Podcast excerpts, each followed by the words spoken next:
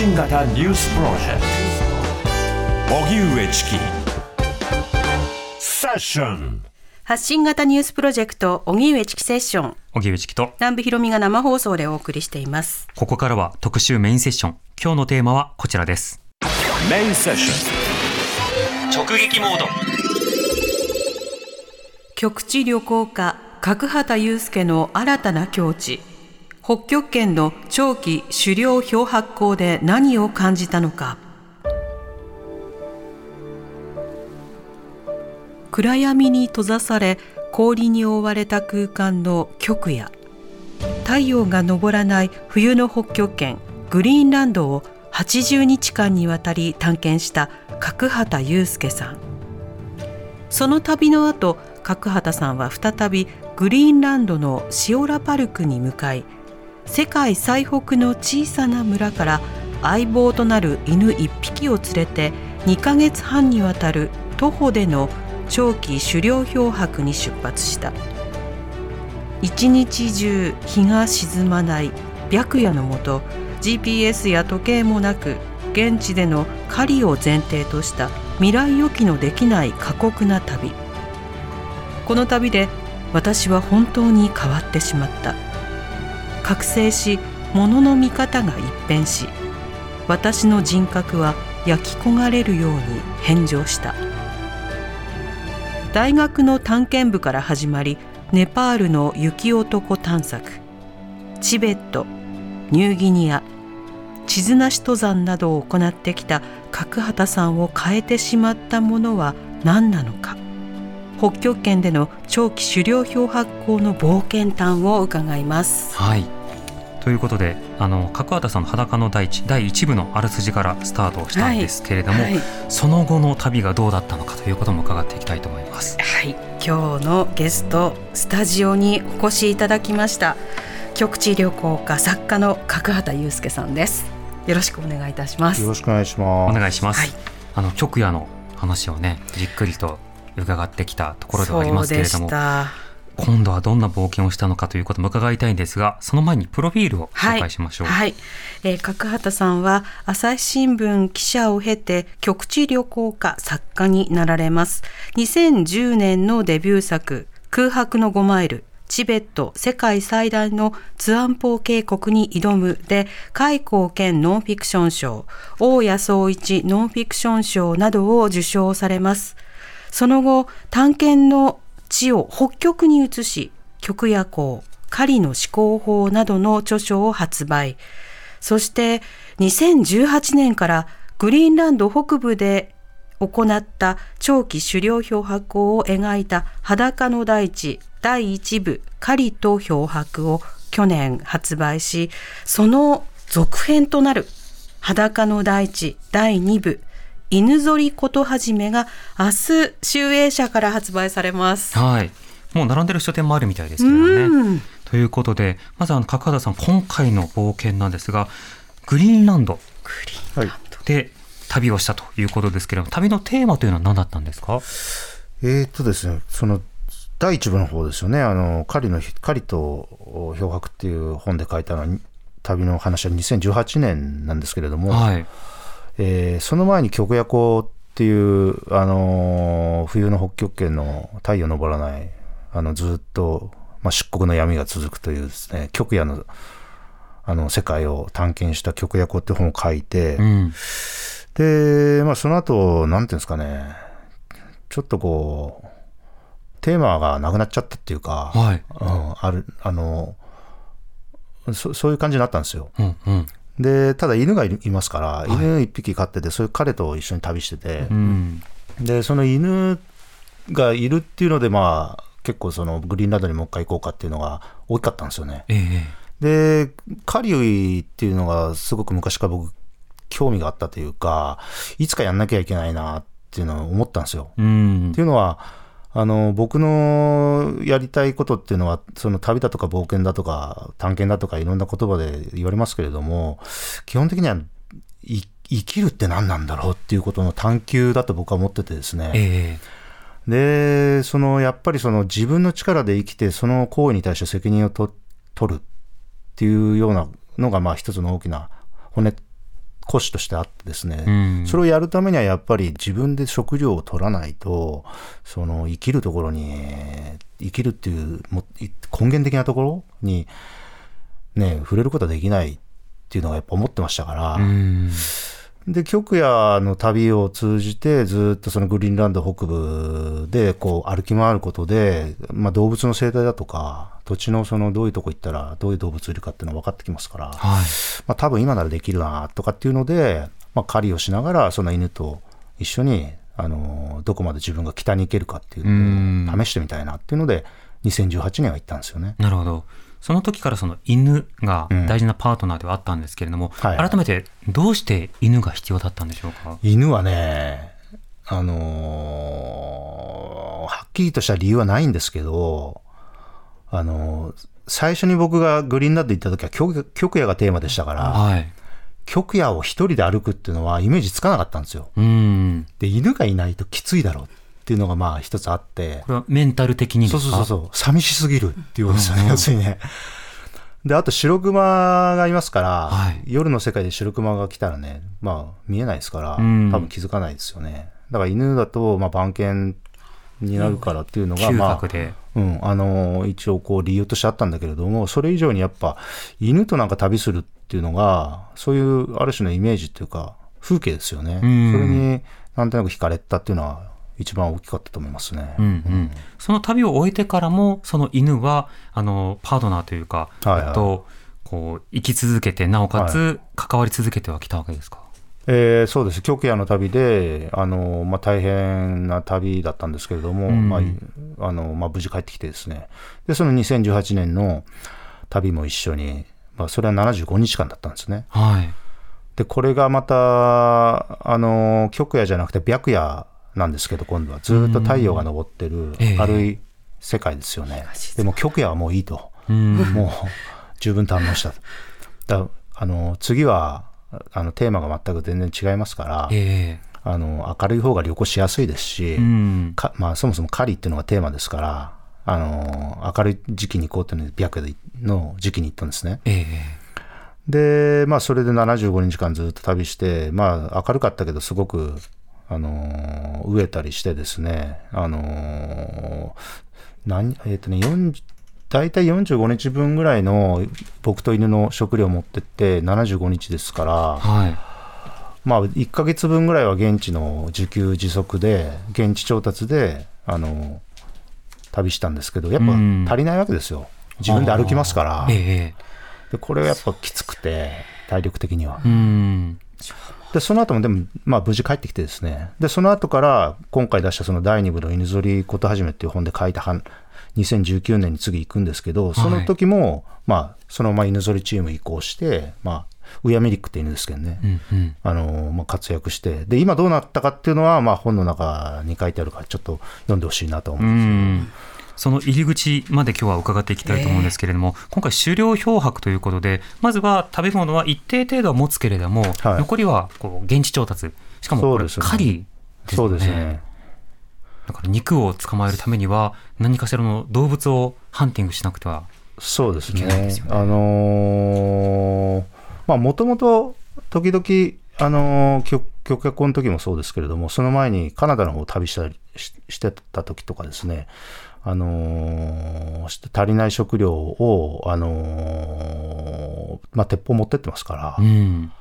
あの、狩猟しながら、あの、現地調達して、っていうのはやったんですよね。ええだそれ、完全に、あの、初めてじゃなかったというか、まあ、ある程度慣れてたっていうのはありましたよね。だからそういう、んあの、狩猟に関しての、あの、まあ、経験だとか、まあ、技術的なものだとかですね、はいまあ、鉄砲の扱いだとか、まあ、ちょっとな、あの、知ってはいましたから、まあ、それプラス、その、土地に対しての知識っていうのが、あの、グリーンランドのその大地を歩くことで出てきたので、まあ、それでできるんじゃないかなっていうのをやったってことですうね。ん。始めたってことですね。あの、お肉となるその動物はいるわけですけれども、はいはいグリーンランドあの植物とか木の実とかどうなんですか？あるんですか？植物は基本的に皆無ですよね。ないですよね。はい。あの、あの皆無ってことないんです。もちろん草食動物いますから、ああの彼ら餌になるようなその苔とかですね、ああ、うん、人間は食べられない。樹木はないですね、苔。うん。うんで農作物もないですから,、はいだからそのツンドラに生えてるその戦隊類とかですね苔の仲間とかそういうそういうあのものを食べてあの例えばトナカイだとかうんジャコウシだとか、まあ、ウサギとかですね、はいはい。まあ、そういう動物はそういう苔食ってそっかそそうっか。なんですね。あるにはあるんですね。そうあのこんなもん食ってよくこんなでかい体維持できるんだっていうよううんなじゃあ子牛なんてすごい。でもさんが食べられるような植物は生えてはいない。入ってないです入ってなういです、ん。ブルーベリーがちょっとあったりとかね、あ、木の実。はいまあ、その程度はありますけれども、うん。木じゃない。だから植物ははブルーベリーは木の実では ないかな？はいうん。ただ動物もやっぱ少ないですよね。うんあのー僕は今日本でも狩猟するんですけれども、はいあのーやっぱり北海道の方とか行くとですねエゾジカとかヒグマとかね今すごく増えてて、うん。いろんなこう社会問題になってるじゃないですか。はい。ハンターの数が減って、動物の数が増えてって報はい告されてますよね。で向こうはねやっぱり北極圏っていうのはまあ貧しいわけじゃないですけれども、うん。土地がねあのああの動物層が貧しいってわけじゃないけれども陸上の動物っていうのはやっぱりその日本なんかと比べるともう全然絶対数は少なくて、うん。狩猟の条件っていうのは厳しいですよね。確かに、まあ、環境的にどうしてもその繁殖の上限がその食物連鎖の植物自体がそれだけ少ないと、草食動物もそして肉食動物も、少なくなるだろうなっていうのはちょっと想像はできそうですね。じゃあ向こうの人の基本的なそのその狩猟の対象っていうのは怪獣類なんですよ。怪獣、怪獣。だアザラシ。アザラシ。セイウチ、まあ、白クマですね。はあ。らこの海の生物は豊かですからクジラですね、うんうん。あとね。だから彼らも歴史的に基本的にはその陸上動物も取りますけれども怪獣ですよねその、うんうん。特にアザラシセイウチですね一はい。番多いのはね。ですごくあの、まあ、人口そんな多いわけじゃないですからグリーンランドのイヌイット社会になってる、うん。で冬場は網かけてで夏は今はボートでモーターボートで、あのー氷が流れて海が開いたらモーターボートで取りに行くっていうことを、まああの毎日やってるわけですね。アザラシ漁。アザラシを。うん。でもうシュラパルクっていう村が僕のベースなんですけれどもシュラパルク行ったら冬はねそんなやっぱり狩猟が難しいですから。うん。あの少ないですけどやっぱ春から秋にかけて船出せる時期になるともう毎日のようになんか取ってきて、うんうん。村の前でこうやっぱさばいてですね。はい。だからこう血と、まあ、日本人の感覚からするとすごく残酷って感じるようなシーンが、まあ、日常なんですよね。うん。まあ、解体して、でそれを食べる。そうですね。でそれがそのままもうおもむろにこう子供女子供たちがわーって見てる目の前でこう解体されてあの肉とか皮とか内臓とかになってですね。でまああの櫓の上に乗っかったりとか、うん。あの保管庫みたいなのがあるんですけれども、はい。そういうところで貯蔵されたりとか、まあ、そのままその日の夕食に出たりとかですね。もう生きる生と死のこう循環みたいなのが大物に可視化されてるっていうか。ちっちゃい子供の頃からそうした光景を見て育つんですね。そうですね。うんうん。だからすごく、あのー動物の死っていうものに対しては転々としてますよね。はあのー結構びっくりするような感覚ですよだから、あ。うんうん僕らが子供のだからあのアザラシの腹から出てきた胎児をですね子供がおおもちゃにして遊んだりとか、うん。まあだからそういう感覚ですよね。ちなみにそれはだからいいとか悪いとかじゃなくて、はい、そういったなんか世界だ日常のと。中に組み込まれてる。そうですね、んあのー善悪を超越したなんか、あのー生と死の、うん。サイクルの中に。そうそうですね、ん中に生きてるっていう。うんうん。だから犬の犬の犬ぞりの話にも書きましたけれども、犬の扱いとかっていうのも日本人とはもう全く違いますよね。う。うんんそれはその犬を例えばどの段階でまあ殺すかとか、どういうふうにして、えー飼うかとか、飼いきれないからとか、どれだけ飼いきれるから、じゃあ小さい頃から間引くとか、うんいろんな考え方が現地にはあるんだっていうことを本の中に書かれてましたよね。そうですね。うんだからそれはね、なかなか書くのすごく難しいんですけれど、日本人、日本語でね。犬との付き合い方が違いますもんね。日本のそのうん文化の中での犬っていう立ち位置と、ねイヌイット社会における犬っていうのの向き合い方が多分全然違うんだろうな。そうですね。そのすごくでも相対化されますよね、その日本人的な感覚ももちろん僕は持ってるし、だから現地の人たちのあの動物だとか犬との付き合い方っていうのがその自分たちは生きなきゃいけないっていう必要性によって成り立ってますから、うん。だけど例えば自分が狩りをした時に大きな動物を殺したりするわけですよね。はい。で、やっぱりすごくね、考えるんですよね。その、一番考えるのは、生きるために殺すっていうことが、まあ、普段日本社会では可視化されてないわけですよう。ん。誰かにお任せしてますからうね。ん。で、知識としてはもちろん知ってるんだけれども、実際にそれをやるとですね、目の前で大きな動物が死ぬ。で、すごくね、やっぱり知能も高いし、うんあのー明らかにもうやっぱり自意識とか情とかですね、仲間を思いやる気持ちとかあるんですよね、見てるとね。はい。そういうのを見て自分がそれを殺すと、その時に、やっぱ俺はこの殺動物を殺す権利があるのかってすごく悩む、だ考えさせられる。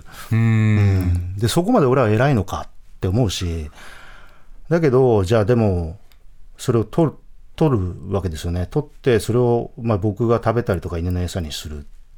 で、だから答えはももちろん出ないんだけれども、うんその、少なくともそういうことやっぱ考えてしまいますようね。んうん。うん、だそれは、やっぱり目の前で、ある特定の個体が、あのーそれは、例えば邪光子だったらですね、邪光子っていう、あのーふ普遍化されたようなね、あのー種として取り上げられたような、普遍的に、あの長官的に見るような見方で、見るんじゃなくて、うん牛とか豚っていう風に語るんじゃなくて、この牛、この豚とかね、この邪光子、特定の目の前で今いる、さっきまでああいう動きをしてた邪光子っていうのを殺すって時に、初めてこう固有の関係性ができるわけうですよね。ん。で、その関係性の中で死んだ、殺したっていうのを目の当たりにした時に初めて、俺はこの動物を殺す権利があるのかって気持ちがやっぱり出てくる。うん。うん、そこが、やっぱり何かこう人類がですね、やっぱり昔は狩猟採集民で生きてましたから、ええ。その、最初に、なんで俺たちこんなことしてんだろうって考えたと思うんですよね。昔の人。うん、だそこがやっぱり人類、もしかしたら人類最初の、ね、なんかこう哲学とかう、ん。施策とかね、の起源なんじゃないかなって気がしますよね。うん。日本も、日本じゃない、人間も、まあ日本だけじゃなくていろんな国で、その群れを作って、その狩りなどをしてうん生活をする。そうすると、その、割とこう積極的に殺すことに抵抗ない人もいれば、うん。葛藤したりとか、向いてないなって思う人とか、うんいろんな人間のバリエーションがあるじゃないですか。で、そうした時になんで自分を殺すんだろうじゃだけじゃなくて、うん殺せないんだろうかとか、うん。本当に確かに向き合い方の中で考えさせられるところが出てきそうですよね。うんうん僕はどっちかって言ったら割と抵抗なく殺しちゃう方かもしれないですね。うんやるんだから。うん。でも、やっぱりね、あのー結局なんだかんだで言って、その、自分が生きることを実感したいっていうのがそもそも動機でありましたから。はい。うん。だけど、その、やっあの、なんかその、動物の視線がこう、自分に突き刺さってくるっていうかね。うんうん。だそれはすごく考えさせられるし、その、じゃあそう、そういう動物、今僕がやってるのは基本的にはグリーンランドがメインでやってますけれども、そのグリーンランドの動物と自分、そういう自分の、との関わり方を通じて、その、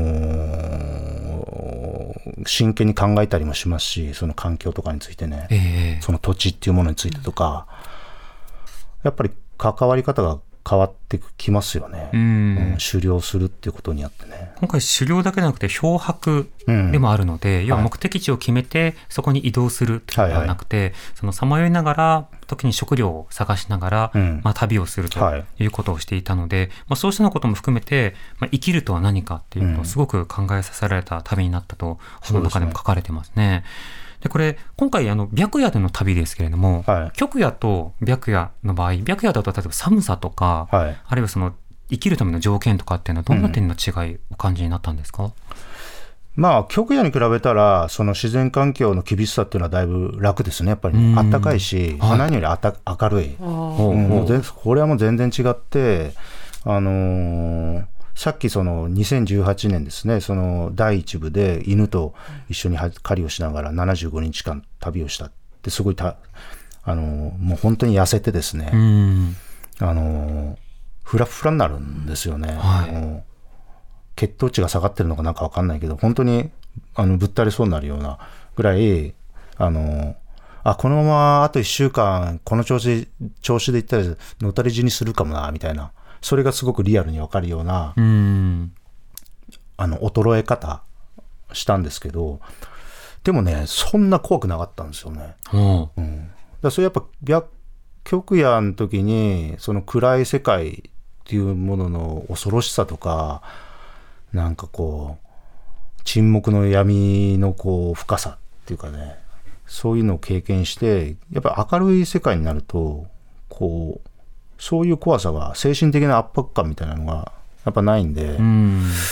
ある意味、まあ、肉体的には追い詰められてるけれども精神的にはちょっとゆとりがあるっていうようなうん感じでありましたね。なるほど。光ってちなみにすごい白夜であ暖かいって言ってましたけども、はい。何度暖かいと呼んでるんですか？それは。気温はですね、はい。寒い時はやっぱ5月になるとかなり本当に氷点プラスマイナス0ぐらいまで行くんですよ。はいただ夜はまあマイナス20度とかまで行くんだけれども、うん。でも太陽がずっと出てるから、はい。なんかポカポカポカポカして、あ日差し感を。体感は、はい。体感もね全然本当にあのお二人行っても全然大丈夫なぐらい。で僕ダメなんじゃないか本当に大丈夫。特にテントの中だと、あの中でこうねあの気温上昇しますから、はいはい。そうですよね。日の光を集本めて、当に半袖でいけるるぐらい。あー。5月の中旬ぐらいになってくるとでそのでもマイナス20ね度。寒さの中で、うん。なおかつ今回食料一定程度持っていきましたけれども、はい。やはりその前回も伺いましたが GPS なども持たず、はいはいはい。その中で空気環境、まあ、得られる情報というのは自然の中から得てで時計もも、持たずというまあ、時計は持ったり持たなかったりですけれども、うん。この時は持たなかったんですね、そのじ2018年の時は持たなかうん。持たなかった。そのあの漂白の中で その狩りが必要になってくるじゃないですか。うん。その狩りというのは何をどういう手段で狩っていたんですか？まあ、ライフルを持ってってるんで、はい、まあ、それもあの白熊対策っていうこともあるし、うん。あのーまあ、ライフル一丁持ってってるんですね。はい。だから、あのー最初はですね、この時、あのー想定してたのは、まあ、ウサギを取りながら行こうって思ったんですよ。うん白い中で見つけられるんですか？あぎ。もう、あのーその前の年にですね、極夜行の時に、うもう、うさぎすっごいいっぱいいるんですよね、ここね。で、まあ、一匹、えー取ったら、まあ、2、3キロのね、おあの、お肉になるんで、うん。あの、結構大きいですから、はい。で、うさぎ取りながら行こうと思ったんですけど、この時、もう全然うさぎなかなかいなくてですね。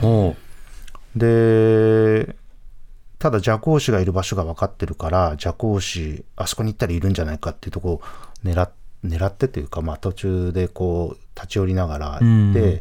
まあ、あの運よくなんとか取れてですね、やってたんですけど、ううん。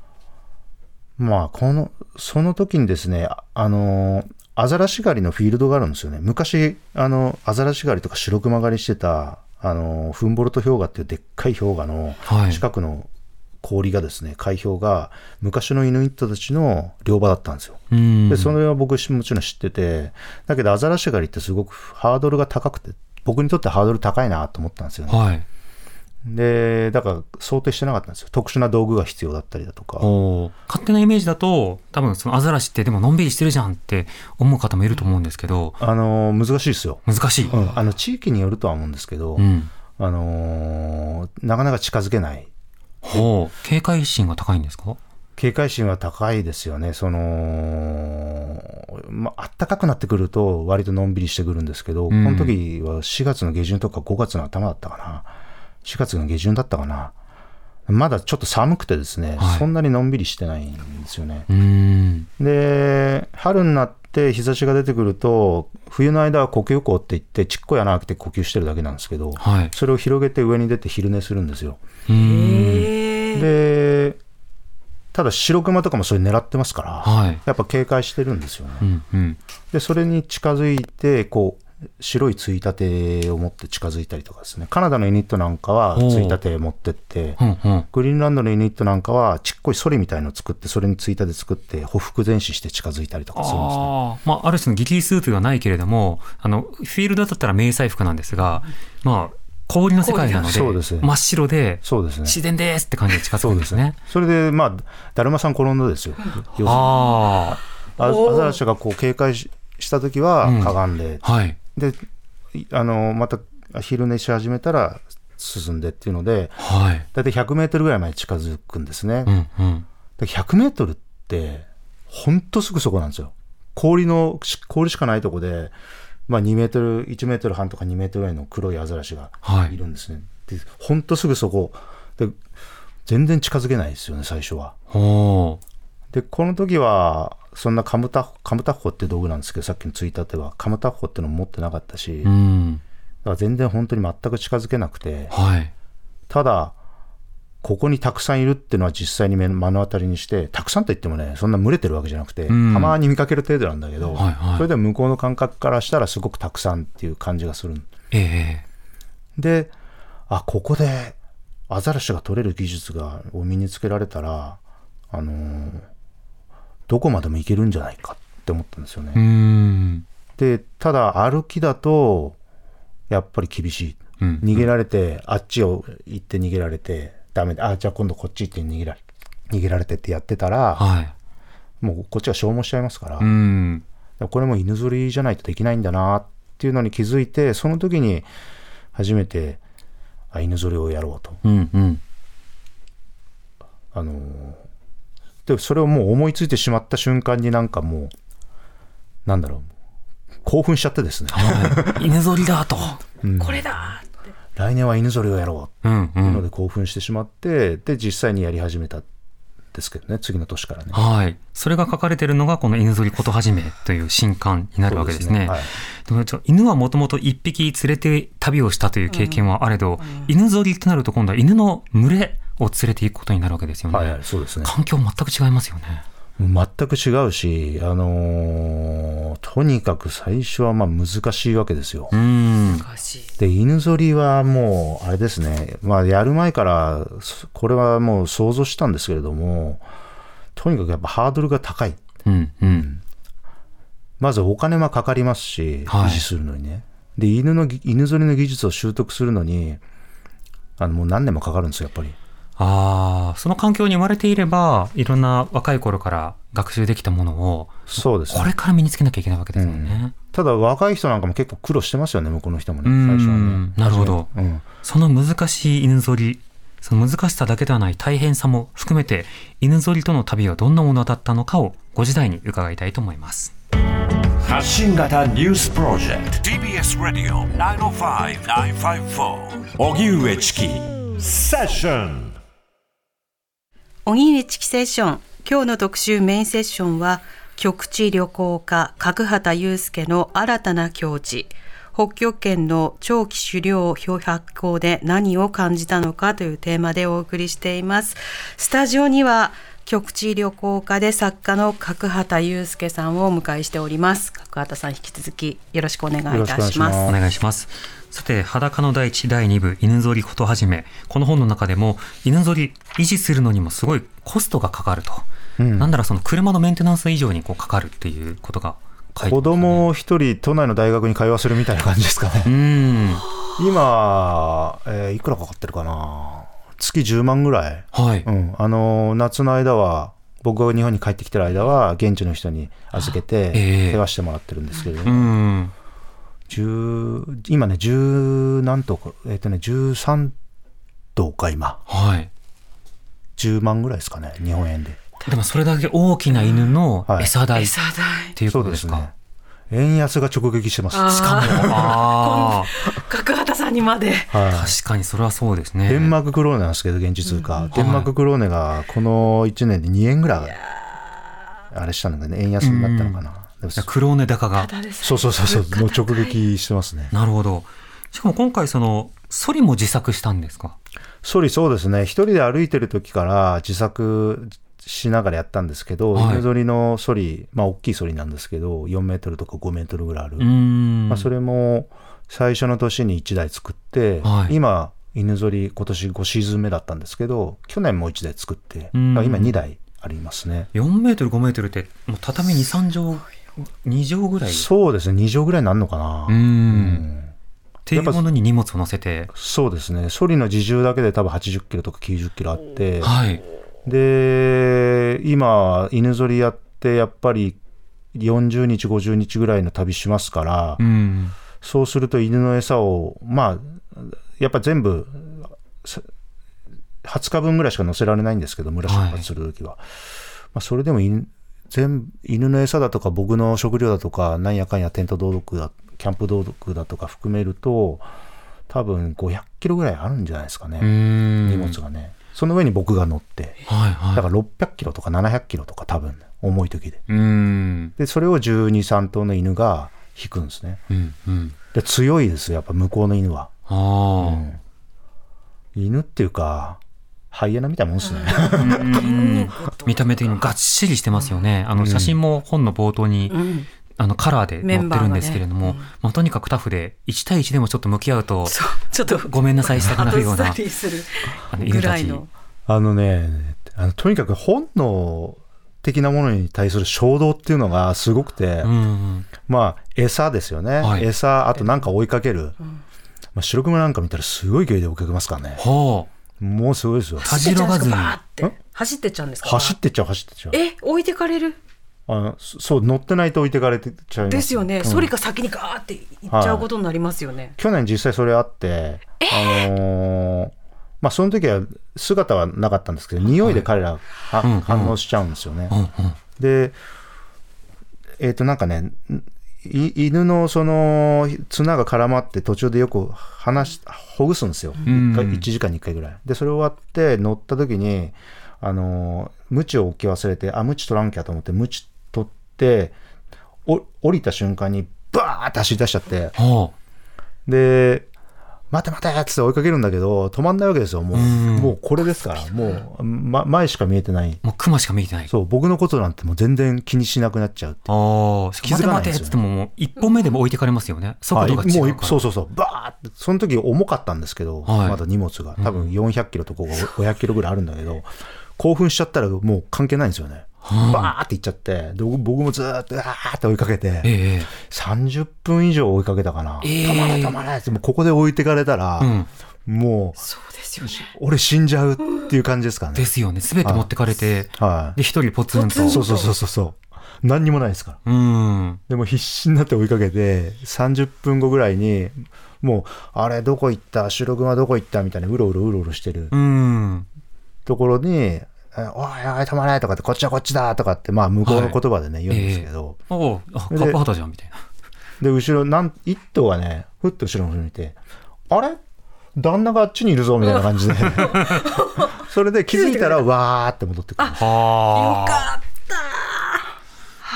あ。金井、熊、熊って言ってて、そう。おいねえな。あ、かっこよかった。そうそうそう。ご主人っていや、それね、本当に犬ぞり最初にややった人は、必ず大体、上村直美さんなんかもそうなんですけど、うん大体暴走されて、ええあの村でね、練習してる時に大体バーって走られて、どっかうん行っちゃうっていうのが、まあ、典型的なその最初のパターンなんですよ。はい。で、こ今年初めて僕、村で暴走されて、うん。あの絡みで十何頭かのすあの犬連れて絡みで行こうとした時に最初に村から海の上にちょっと段差があるんですよね23メートルそこで勢いバーってついちゃって、バーって今のそのリーダー犬がすっごい突っ走るうん。犬だからバーって行っちゃって、でそれあのやばいと思って飛び乗ったら段差でバーンって跳ね飛ばされちゃって、うん。そのままずっと行っちゃって、はい。あの20キロぐらい先まで行ってましたねその時ね。なんか犬ぞりから降ろされたっていうことで亡くなってしまう方も当然出てくるわけですよね、そうなると。走られちゃってですね置いてか？れうん。あんまりね、さすがにそれき聞いたことはないんですけど、そうですか。うん向こうの人は必ず、あの、い一人で長旅しませんから。あそもそも、ね、必ず仲間と行きますから。そりゃそうだ。うん角畑さんみたいな経験はそもそもしないっていう。そう一人旅するのって日本人だけですよ。なるほど。そうなんですか日本人の上村直美さんなんかもそうですけれどうも、ん。あのー日本人で上犬釣りやってる方他に何人かいて、うん。あのー日本人だけですね。その犬ぞりのコントロールと、それから維持も大変なんですけれども、実は犬たちのグループの中での権力関係というのがあって、それに対してこう気を揉むという、そうした描写が、えー犬ぞりことはじめ第3章、犬たちの三国志に掲載されているので、ここで朗読したいと思います。初期の段階で一番大きな顔をしていたのは先導犬雲馬だった雲馬は大型ではなく体の大きさはむしろ小型から中型程度しかない。年齢も中夜に次ぐ9歳という高齢で1対1の喧嘩が強いわけでもない。事実最初の頃はウヤミリックとしばしば闘争となったがいつも簡単にのされていた。それなのになぜ大きな顔で威張っていたかというと年齢と派閥に理由がある。犬も人間と同じで年を取るとそれ相応の威厳が出てくるようである。例えば自民党の二階元幹事長が若い記者の質問に呆然とした態度を取ると大抵の記者はその迫力に思わずひるむ。単純に肉体の強さでは元幹事長より若い記者の方が強いはずだからそれだけ考えるとこれはおかしい。にもかかわらず若い記者がひるむのは元幹事長には肉体的な強さとは別の年齢や経験に伴うオーラがあるからだ。雲馬も元幹事長と同じような威厳があるらしく犬ぞりの途中で休憩するとこの犬は必ずご丁寧に一頭一頭他の犬を回ってうーうなって威嚇する。さらに雲馬はキッヒカヨと一緒にアーピラングアーから購入した犬で最大派閥の領袖でもあった。犬を寄せ集めた場合どうしても窮地の中ということで同じ飼い主の犬同士が仲良しグループを形成する傾向がある。これが犬の派閥である。犬にもそれぞれ個性があるばかりではなくトップがいてなおかつ派閥があって、休憩などのタイミングで威嚇したりすることなどによって分かってるなってこう伝えるというそんな場面でした。加賀田さんなんかこう犬のグループを管理するのも大変そうですね。いや、とにかくね、もう今もそうなんですけど、はい。喧嘩がすごいですよね。犬同士で。の？うん、序列争いがやっぱすごくて、うん。で今年もあ、あのー今年久しぶりにボス交代があってですね、ほあのもう今全然犬のメンバー変わっちゃってるんですけれども、はいあのずーっとこここ何年かはカルガリっていうでかい犬が威張ったんですよね。ううんで、それが若い別のウーロンっていう今2歳の犬の方が強くなっちゃって、カルガリからウーロンに世代交代そう、血みどろのこう喧嘩をして何回かやって、あの、3回ぐらいやったかな。で、もう大体もう決着ついて、うんあの、順位、序列が変わったんですね。はで、面白いっていうか困るんですけど、い、うん、あの、もう権力を手にすると犬がね、表変しちゃうんですよ。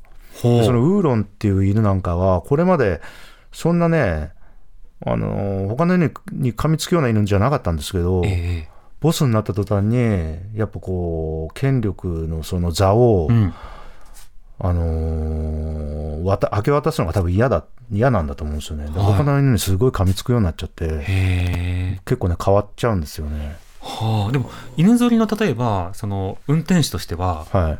群れのリーダーとかが変わると、うん。運転のあり方とかあ、変わる変わります。かそのリーダーっていうか、その関係性を考えて、そうのん。パポジション決めたりとかね、引き綱の長さちょっと変えたりとか、この犬がほんのちょっと前に出ただけで、他の犬が怖がるから、ちょっと後ろ下げようとか、もう、それちょっと変えるだけでもう全然変わってくるんですよ、走りが。はあはだからもうすごく観察して、あの犬最近威張ってんなとかあ、うんうん。ちょっとか後ろ下げなきゃとかね、あのちょっと折感しなきゃいけねえなとか、うんまあ、そういう感じで、あのーとにかくその犬の、彼らは他の犬と協力しようなんていうのを さらさら考えてなくて、はいいかに追い落とすかみたいなことばっかりやってるんですよ。へえだからそれがやっぱりね、飼い主っていうか、業者としてはすごく困る。一応、頭を悩ませるところでうすよ。んあと、餌の奪い合いですよね。はねすごいですよ。奪い合いなんですもうか弱い犬から必ず奪ってっから、あうん。その一緒にどの犬と組み合わせて、餌やるときにどういう組み合わせであげなきゃいけないかとか、うんっていう意地悪しない同士で食べる意地悪しない犬ってのはいないいですよないんだ。なるほど必ず弱い犬うん、ただその度合いがあってあのーあんまり激しくない犬とかね、あのーちょうど同じぐらいの強さの犬とか、うん。であんまりこう差がありすぎると必ず奪いに行くからはあ憎たらしいんですよねだから。狩りと孤独だけでなくその犬の管理。そうこうしたようなこの大変さも差もあったという漂白だったんですがその旅の模様がどう。だったのかということをさらに読みたいという方は明日発売です。そうです。ぜひ角畑さんの筆で新刊裸の大地第2部犬ぞりことはじめは集英社より明日発売になります。すでに書店で並んでるとこありますので、うんぜひとも第1部狩りと漂白も合わせて読んでいただきたいと思います。はい。はい、今日は局地旅行家角畑祐介の新たな境地北極圏の長期狩猟漂白港で何を感じたのかというテーマでスタジオにお越しいただき局地旅行家作家の角畑祐介さんにお話を伺いました。角畑さんありがとうございました。どうもありがとうございました。ありがとうございました。たお待ちしております、TBS Radio 荻上チキセッション TBS Radio 905-954